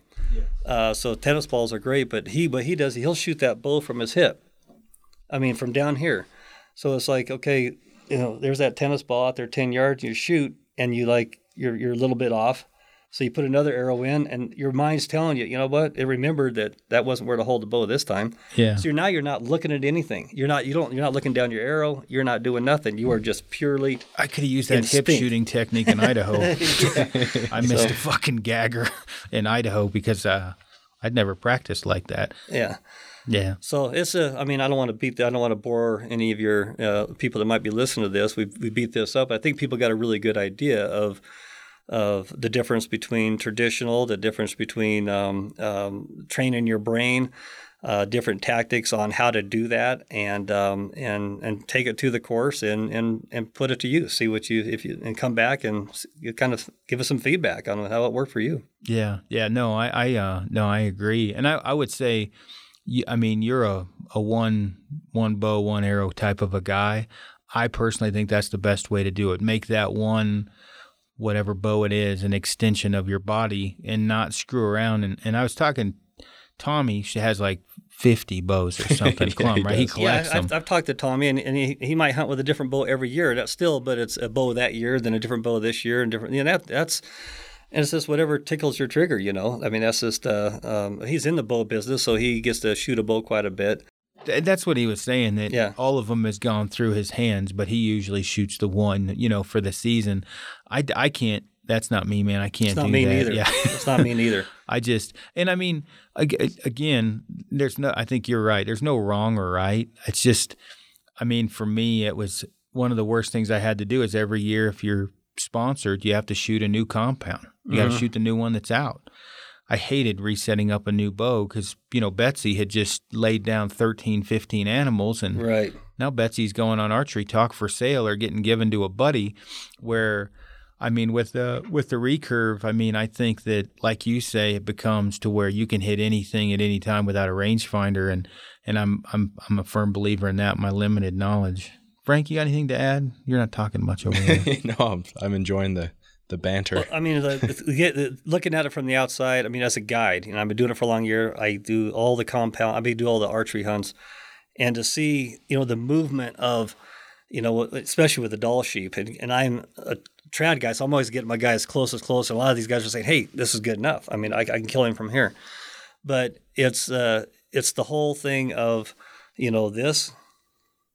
Putting it back down again, just as they're grabbing their bow. Now that thing walked another ten feet, so they're going so it's just that extra movement, that extra handicap of giving the animal the opportunity to see your location. And then with the compound bow, with a recurve, you're going up and you're shooting and you just bring it back to your anchor point. You're shooting one continuous movement and you can do it slow, slow, slow, all the way out there and anchor, shoot. Where a compound bow, you always got that breaking point. yeah. And there's nothing that trigger. If you were to go like this with your hand when you're 15 yards away from a deer or an elk, they are going to look that direction Yeah. even if they weren't looking that direction, if you just no noise, just went like this with your hand, that quick movement, it's just that that instinct they have. No different than you're standing in a crowd of people and you kind of get that feeling like, who the hell's looking at me? And you're turning around. They just have that sixth sense. Well, as a as a that's what always happens so many times with grizzly bears, brown bears, or or Dall sheep, is they they at breaking point. They Yeah. just they, they it's like it's like God damn, he was eating. He wasn't even looking this way.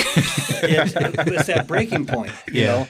And now it walked another four or five feet, looking over at shoulder, like, hey, what the hell was that over that? Now I'm like, I'm looking, waiting for my bow hunter shoot, and he's like, now he has to bring that back down again, grab this out of a shirt pocket because it went another ten feet. Yeah. So it's just those things to me. It was just uh, insane. It was just it just drove me crazy, and it made me feel that how much. That's what I uh, said so many times. I think I'm at the advantage shooting a trad bow. Well, and I hope I get to that point myself. And I mean, it's funny you bring that the rangefinder thing up, different but the same. But Brian in Alberta, when I was leading the stock, and we walked into the, we knew the buck was in there, but we got in there and just happened he was at the front of the basin, dropped down to our knees, and I poked my head up and ranged him. And I think the second time I poked my head up to range him, I said, "Look, we are heavily increasing the chance of fucking this up." Every time mm-hmm. I poke my head above these bushes, Yep. you're gonna need to shoot him soon, or I need to stop ranging him and he needs to get real close. But I can't keep up my fat ass head above these bushes because he's gonna see us. Because you know I'm like, but it's only three inches, right? But it's three inches he could see, Yeah. and I got a fat head, and Yeah. uh, that is something where. I mean, now that deer was was 40, but you know, taking it to the stick bow, 40 wouldn't have been an option in those conditions Right. my ass wouldn't have popped my head up for quite a while. And we were talking about that with the antelope earlier. The difference is, right? I would have just hunkered down and waited a while, knowing that when I popped back up that next time, he was going to die. Where with the rangefinder and the compound, it, it is a different it's a different ball game. So no, it's uh it's cool. What um as far as um like have you had any major I'd say it, but major fuck ups with the stick bow that you um like it, as rudimentary as this is, backup strings, things like this. Have you done anything stupid with your bow that might lean it up against a wall, twist a limb, leave it in the truck, cut a string, anything like that? Not, uh, yeah. I mean, I've, I've blocked them out, most of them. Uh, but uh, Anything for the listeners to learn from? well, yeah. Obviously, um, I I, mean, I never unstring my bow at home. I, I don't mean, either, yeah. and uh, it stays strong. But I'm not stupid enough to leave it in the trunk of my car to go out antelope hunting when that trunk could be you know over 100 degrees inside there. with that said, I mean, I had, which is the reason why. I mean, the guy who helped me, the my first bow was a Colorado Bighorn. I mean, real bow. I mean, my first two bow, the first bow I ever shot, and then my first two big game animals, was at a bow I bought at the flea market. It was a fiberglass bow. It was yellow and white, and that's what I shot my first elk with. That's what I shot my first deer with. Mm-hmm. And then I got to meet a guy that knew Fred Asbell, Dick Miller, and he introduced me to him. He was building Colorado Bighorn bows up there in Brighton. So he helped me do this, and I got my first. I mean, this was you know a nine hundred dollar bow for me back in 1981, 82. That's that's, That's a lot of money. That's a lot of then. money. Um, thank God for trapping. I mean, that's how I was able to afford that bow. But um, uh, God, where was I going with that? What were we talking about? We were talking about Oh, screw ups yeah, screw ups. So I ended up um, used that bow a couple times, and uh, the, one of the limbs broke, and just just whatever. It wasn't because I ran over it with a vehicle or nothing like that. I pulled it back, started getting a crack in it, thought I could wiggle through it, and pulled shot a few more times, and yeah, it, it was done. So, but by that time, uh, Fred had sold it to King of the Mountain, and he moved everything up to Loveland. So I went up there and told him I needed another limb, you know. So he made me another set of limbs. Went out there to go antelope hunting. I'm sitting inside of a blind, and I'm looking at my, I'm looking at these antelope coming. I reach over to grab my bow, and it's not strung. It's not. I'm like, Well, that's not good. there's no way. That, even with my pea-sized brain, I didn't walk out. I know I shot those yucca plants on the way out here. What's going on? So I go to restring it, and it won't stay strung because the limbs he made me turn into look wet noodles. It wouldn't. Oh. It would twist and roll that string right back down the limb again. So here I got these bucks coming in, had to watch them drink, and I couldn't do a dang thing about it. So I was a little bit pissed. So I take it back to King of the Mountain and said, "Hey, this thing's," and they're like, "No, you kept this in the back seat of your car or in your trunk or something like that." I go, "Hey." Admittedly, I'm sitting there inside my antelope blind in my underwear because it's like a an oven in there. If anybody's hunted out of a blind during antelope season, I mean, it get a bit Yeah. damn hot. So I go, it was maybe in that kind of environment. Are you telling me that I can't hunt antelope with your bow or mule deer in Nevada with your bow? I mean, I can't do that. Um, I guess not.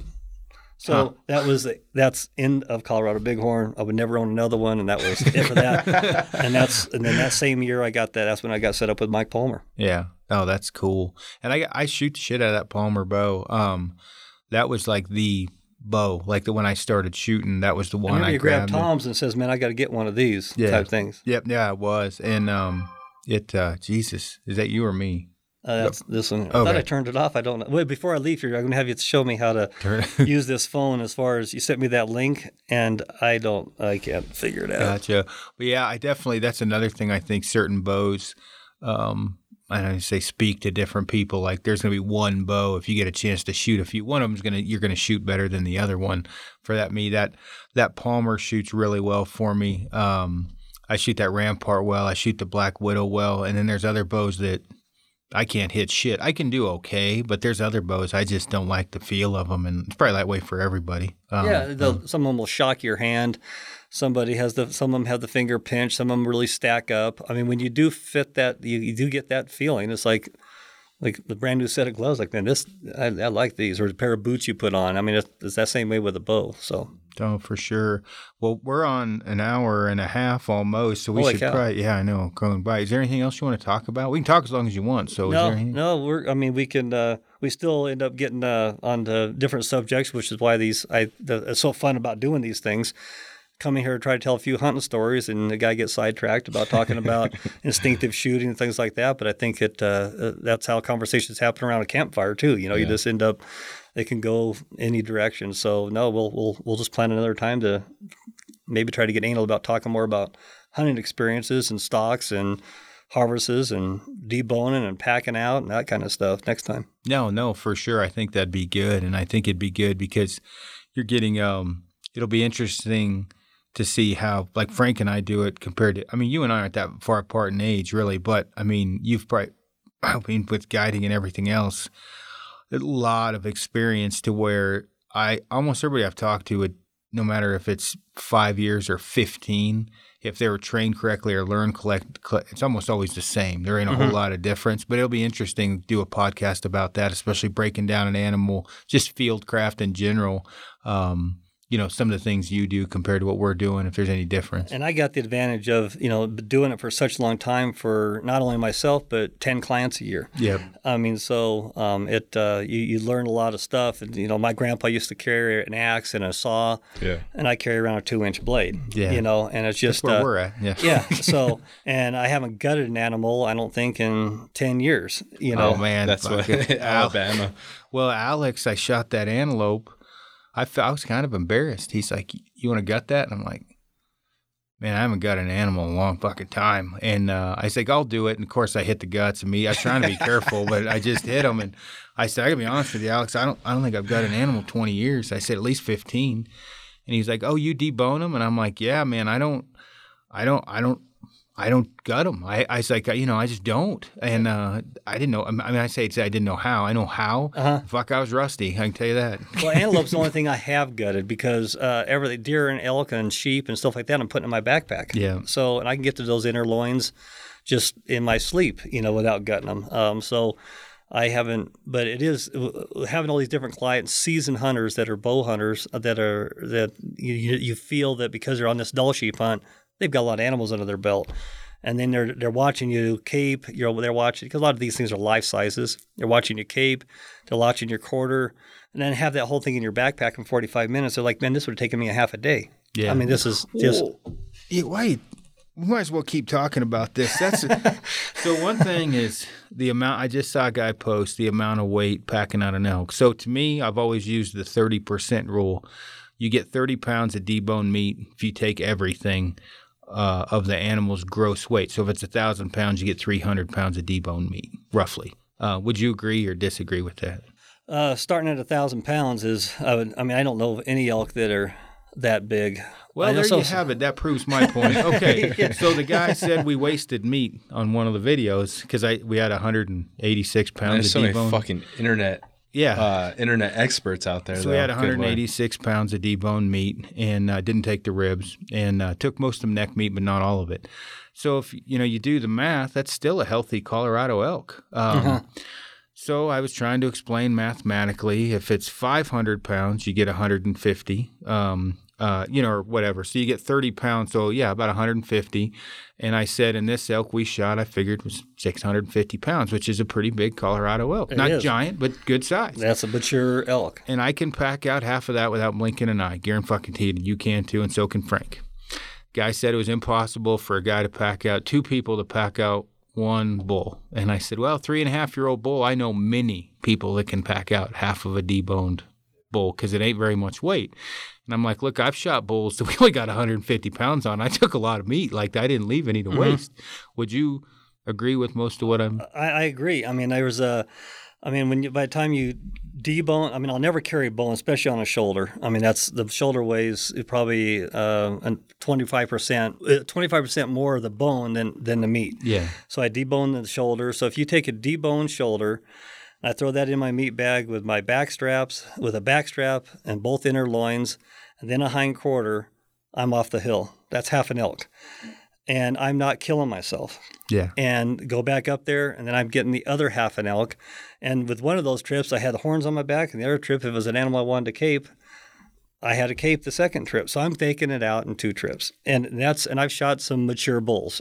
Yeah. Well, so the biggest bull I shot's in Oregon, and it was close to a thousand pounds Roosevelt because eh, they get that They, big. well, yeah, that's a different Yeah. that's a different subspecies. yeah. So So, but Colorado, if you have your camp and shit, you're 40 pounds, and then if you shoot a three and a half to four and a half year old bull, you're about 90 pounds or so. Um, so you're looking 130 pounds. Most guys I know can carry 130 pounds. Not everybody, and a lot of guys like to stick to 80. But when you're young and dumb or old and hard headed, you Yeah. fucking carry whatever you want. well, that was my point. Like, man, this isn't impossible. I'm not saying people should do it, but 130 pounds is doable, especially if it's downhill. Now, I'm not climbing fucking Mount Evans, right, with 130 pounds, but I can come down it, right? And that was my point. Well, the other thing too is the meat wasting thing or whatever. Like, well, you're wasting a lot of meat, and it's like if you weigh everything and you figure it out. I've gotten I would have got a ticket, right? There's not much being wasted. And then the other thing too is meat care. It's not that difficult to keep your meat. I mean, unless you're in Arizona, I'm talking Colorado. there's what I call an ecothermal corridor, cooler pockets all over the place. And then once we let it drip and cool and rotate the meat inside the bag, if we're staying in, I put it in a waterproof bag and dump it in the creek. It's like a refrigerator. Mm-hmm. Doesn't get wet. It's cold as fuck. Put a rock on the top. We can hunt five more days. I've never had a problem doing that. I never have either. And I get guys that tell me, and I've done it in garbage bags. Like, and I've, I don't want to fucking argue about it anymore because it's not an arguable subject. I'm not dead and I've done it my whole life. And I'm not talking Apple Glad scent free bags, but contractor bags. When I've put it in the water, I've put it in contractor bags and I haven't had a problem. It's in a game bag still. So it's not even touching the meat. I have been told I am stupid in every different language known to man by putting it in a contractor bag, the game bag inside that into a creek. I've never had a problem with that either. No, now common sense would tell you, or anybody out there, I mean, that if you put, uh, especially deboned meat into a garbage bag, set it in the sun, uh, you you're you're a retard. I Yeah. mean, it's gonna it's, it's, it's, it's, it's gonna turn it's gonna turn to soup. Yeah. So, but if you got somebody out there, I mean, I would I exercise that so much in Alaska where we will put it in a game bag and submerge it to keep the smell from the the grizzly bears coming into our camp Yeah. and we'll put it underground, uh, underwater, because they can't smell it under the water. Yeah. And we are using the contractor frickin', you know, waterproof bags. So, I mean, it's it's it's 100% about field care. And what I do as far as hanging hindquarter, hindquarters, that, that the, the femur bone and stuff like that don't weigh a whole lot. Yeah. I like keeping those together. It makes it easy to hang. You Not- but- front but- quarter. Uh, but the front quarters I debone 100%. I don't I don't even mess those around. I, even the front quarters as far as hanging, I leave it on there. So if, if I killed or my buddy killed and we're still up there, we got to harvest another elk. That stays in the shade. We pick out an area where it's always that cool pocket you're talking about, mm-hmm. and keep the flies off of it. And did a debone meat? What I do is I shove a stick down in there, two or three sticks down on my debone meat, so it doesn't so it separates it a lot better Yep. And then let that air get down to it. The hind quarter, I will take my scalpel blade, my knife, and get that away from the femur so you don't get that bone rot, and put something up in there to kind of pull that away from the bone. And it is just it's it melts in your mouth. A round steak will be like a like a backstrap. We were talking because I let my moose hang three days. Fuck, I'd kill ten men to get a chunk of that meat. It is that good. Yeah. Now we I didn't have to worry about uh, bone sour too much because it was cold as shit. But um, that's another thing too. If you got to leave an animal overnight, this is what I do. I take the guts, dump them if I have to. If we got to leave it overnight, I'll split that chest cavity open with a stick, leave it open, and then I'll take a cut down the back straps and peel that to peel the back open. If we got to bounce quick, that hardly ever happens. But if you put, if it's hot and you put all your deboned meat in the bag and you don't rotate it, like you're talking sticks, mm-hmm. that can be a problem. So we'll rotate it. Take the meat from the inside to the outside. Same thing as like you let air cool in there, but it's a bone. I don't know what's going on. We get somebody beating on something. The longer you let it sit in cool weather, the better the meat tastes. So you're not, in my opinion, you're not doing anything wrong to the meat, letting the shit drain and age. Go, go ahead. No, I mean it's it's it's.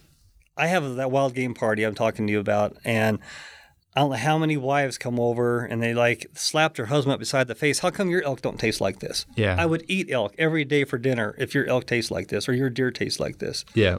and it's because you let it age. And and if anybody saw beef before they butcher it, it's got like a three eighths of an inch of mildew on the outside of it because it let it age for like 30 days Yeah. In a controlled environment, 30 degrees. But you know they use a lot of that. That's a byproduct from penicillin. So they get they sell that that stuff that comes off that meat, that that uh, allergy that comes off that meat. If they saw it. They would never eat another steak. Yeah. But that's what makes it so freaking tender. It's no different than wild game. You got to, yeah, you might throw away that eighth inch of uh, skin that got hard on the outside of that meat, Yeah. but by God, I'm eating that whole freaking animal. I'm not throwing it away the following year because it got freezer burnt. Yeah. Oh no, I agree, and I I think that you know talking about stuff like this and the younger generation hearing it from someone like you or me or whatever, Frank, but that um, have done it for a long, long, long time. So obviously, you've done a lot longer than me, uh, and Frank, that when you get would you internet heroes that say you can't do that well you can because people have been doing it forever right you can I, I'm not saying put it in a scented glad bag, but for me, if I will, because it will even go like for cooling, I'll get a creek and get a log going over a creek and hang that meat bag from the creek dripping because it's cooler, right? Coming under Right. the creek in the right bottom. And then I'll rotate that meat in there. I mean, I just, the longer I've let it sit, the better that shit tastes. Oh, it And does. so it's how it is. My game bag, I put the whole front shoulder in there. So what I'll do is the middle of it that usually goes over that log that you're talking about. So you got, uh, you know, 15 pounds on this side, 15 pounds on this side. So the following day, you mix it all together. Then you make another. You just let them hang Yep. them over both sides again. So you are rotating that meat. You're you're keeping it uh, the air cooled. You're keeping it all that stuff. Or whether you're refrigerating it by submerging in a stream or a, or a high altitude lake. Uh, there's ways to do it, and it should be done. I mean, even if you get it home, find a locker. A meat lockers doesn't necessarily have to be a butcher. Just find a locker that says, "Hey, man, I don't want you to butcher this thing today. I want it to age for a week. Put it in your locker and let it stay cool because I'm live here in Denver and I have nowhere to put it. Would you please put your locker a week before you butcher this thing? Yeah. I mean, and that would be so uh, so much more appealing to the family. So many families are like, my wife won't cook it, she won't like it. My kids think it has a wild game taste. It's like you just shake your head because you know what they could be eating. Well, Amy's a good example of that because she she didn't eat she didn't eat any meat when I met her. Well, she ate turkey, I guess, and shit. We eat elk, moose, mule deer every night Yeah. now. I mean, but a lot of it's the way that he and I take care of it and, and the way we prepare it. But again, I mean, if I if I'm on a multiple animal, like if Frank and I are hunting mule deer and elk, and we got four total tags in our pocket. I mean, minus being able to physically get it out, I never stress in Colorado about shooting multiple animals um, because of how I've been able or learned to handle the meat and the fact it's actually tasted better the longer it sat. It was never like a, a stress point for me. Now, it's different in different states totally. In Arizona, I can understand, but but here in Idaho, Wyoming, I've never. Um, Montana, I mean, other areas I've hunted, I've never had an issue with doing it that way. And I carry a Taito, it's like a Havalon, whatever, interchangeable scalpel blade, and then I carry a really lightweight, small fixed blade. That's all I carry. I mean, I used to pack a Wyoming saw. Why? I have no fucking idea. because your grandpa did Yeah. or somebody did. Or Yeah. that, that's that's and that's exactly what I carry. And the only reason I carry the fixed blade is to sometimes get around the. I mean, if I'm the, the horns or whatever, the skull plate. Yeah. Those you know scalpel blades. You put any pressure on them, they're going to break. But other than that. Uh, a, a scalpel blade and a two-inch fixed blade, and I'm rocking and rolling, and I can take care. And because we, we have to in, in Alaska, we have to have the field care. So here's another good point as far as know what animals weigh and things like that. Alaska, it's called wanton waste. Yeah. No other states do it. And it so you had they already know how much meat is a, a Dall sheep supposed to weigh. They already know how much meat a, a caribou, moose. So whenever and, and it is a ticket, it goes against my guidelines. And so if I get a wanton waste, then I lose my license. I don't make a living in Alaska no more. Uh, Jonah gets nailed, and he probably has to give that client another hunt because we didn't do everything correctly. So we have to know how to cape, roll, turn the lips, roll the ears, all that kind of stuff, because all that kind of stuff is going to be taxidermy, especially a Dall sheep. So, but as far as deboning it and getting all that kind of stuff out, we got it down to a science because we have to. Yeah. They, they'll, I mean, they'll flat. You land your plane, they're out there with a scale Yeah. or they'll get down to your old debone mate and they'll lay down a big piece of paper and they'll put down the, the forearm meat over here. Okay, here's the two front legs, here's the calf on the two back legs, here's the two inner loins, here's here's your rib meat. Because you got to take out all edible meat, Yeah. all edible meat. So they'll lay it all out, like, okay, you're good to go. I mean, it is so. I've taken this because I've been doing it for 30 years over there. I've taken that back to anywhere I hunt, as far as just it's just in my subconscious to just take all that meat. So Yeah. com- coming back to what you say as far as an elk, what an elk weighs. So many people, it's an illusion they're shooting these thousand pound elk. It's just uh, a, a Colorado elk, uh, Yeah. Rocky Mountain elk. So I mean, a, a- a really big bull, you know, debone hind quarter is going to be between 45 and 55 pounds. Yep. You know, then you got your front shoulder, you got another 15 pounds there, then a backstrap and an inner loin. Your backpack's going to be weighing between 90 and 120 pounds. You got to figure a, a mo- majority of mule deer is 65 pounds of deboned meat to 70. It- Um, So you, that's another thing that I, you know, when somebody says they've they got 100 pounds of of debone meat off of a mule deer. I'm like, what the fuck are you shooting? Yeah. Right? I mean, I've never even heard of anything like that. Like again, the 30% rule, a 250 pound mule deer is a good sized mule deer. There's they make them weigh. That one I shot was over 300 in, in Alberta. the ones in Kansas that are corn fed, Yeah. that's where you get those 100 pounds of deboned meat. Yep, and I mean that one in Alberta, but even still, you're talking a 350 pound mule deer, right? So for a 200 pound mule deer, which I would say 185 to 220 is a high country mule deer, roughly. Um, you got 30 pounds for every hundred. Well, that's 60 pounds for a 200 pound deer. So 60 to 70 pounds of deboned meat. That's not a fucking arguable point, right? Like if you took a photo of that mule deer in the high country and you got 100 pounds of deboned meat off of it, people would be more concerned of the body than they was the rack because mm-hmm.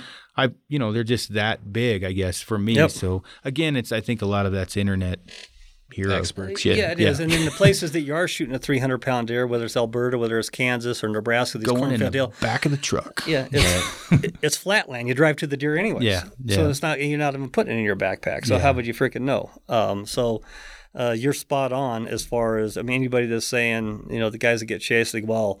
Aaron and Harold and and Frank have uh, said that they can put an elk in their backpack. Well, the, not not the elk that I shoot. I shoot thousand pounders. I mean, they're they are they're de- delusional. I mean, Yeah. just Yeah. it- in Colorado. No, Yeah. I, I we packed Colton's elk out, whatever that five and a half miles. I mean, now I will say I was fucked up. Like it took a lot for me to do that, but we had seven days of gear. 95 millimeter spotter, the whole nine yards, the rack, and we split it up, but we made it out. Now, I wouldn't want to do that every day, No. but yeah, we did it. I mean, we made it. when I'm in those stupid places where I say, okay, I'm not going to shoot anything unless it's a 350 bull because it's just too far back in here, then I end up shooting a 250 bull. then, so then, but I end up volleying my meat. I'll go, I'll take it two and a half miles, go back and get it two and a half miles, and from here two and a half miles, then go back, get the, just keep volleying it all the way back to where, by the time I get a mile from my truck, I got both loads a mile from my truck. Yeah. You yeah. know, and just kind of pace yourself like that. Yeah. Well, that's one thing I talked about with him when we were coming down. I'm like, look, if you can't make it, dude, we got we ki- killed it on the second day of a seven day hunt. We we got time, right? We can chill. Let's eat the back straps, right? No big deal. So, yeah, me, I was too hard headed and I'd been gone too much, so I didn't want to get out. But it can be done, and I think um, to the terrain, depending, if it was a lot of uphill, I'd have to volley it. I'd have to leapfrog And that's it. what I mean. Yeah, get back into those places where you, sh- I'm gonna say shouldn't be, but you know what's going to be work. Yeah, yeah, no, for for sure. Well, yeah, well, we're hitting two hours now, so we should probably get. let's rock and roll. Oh Lord! All right, man. Thanks for coming Yeah, on, man. We really you, appreciate it. We're gonna have to keep you on as a Look- regular. Let's Yeah. look forward to it. Yeah. Cool. All righty. Thanks for tuning in.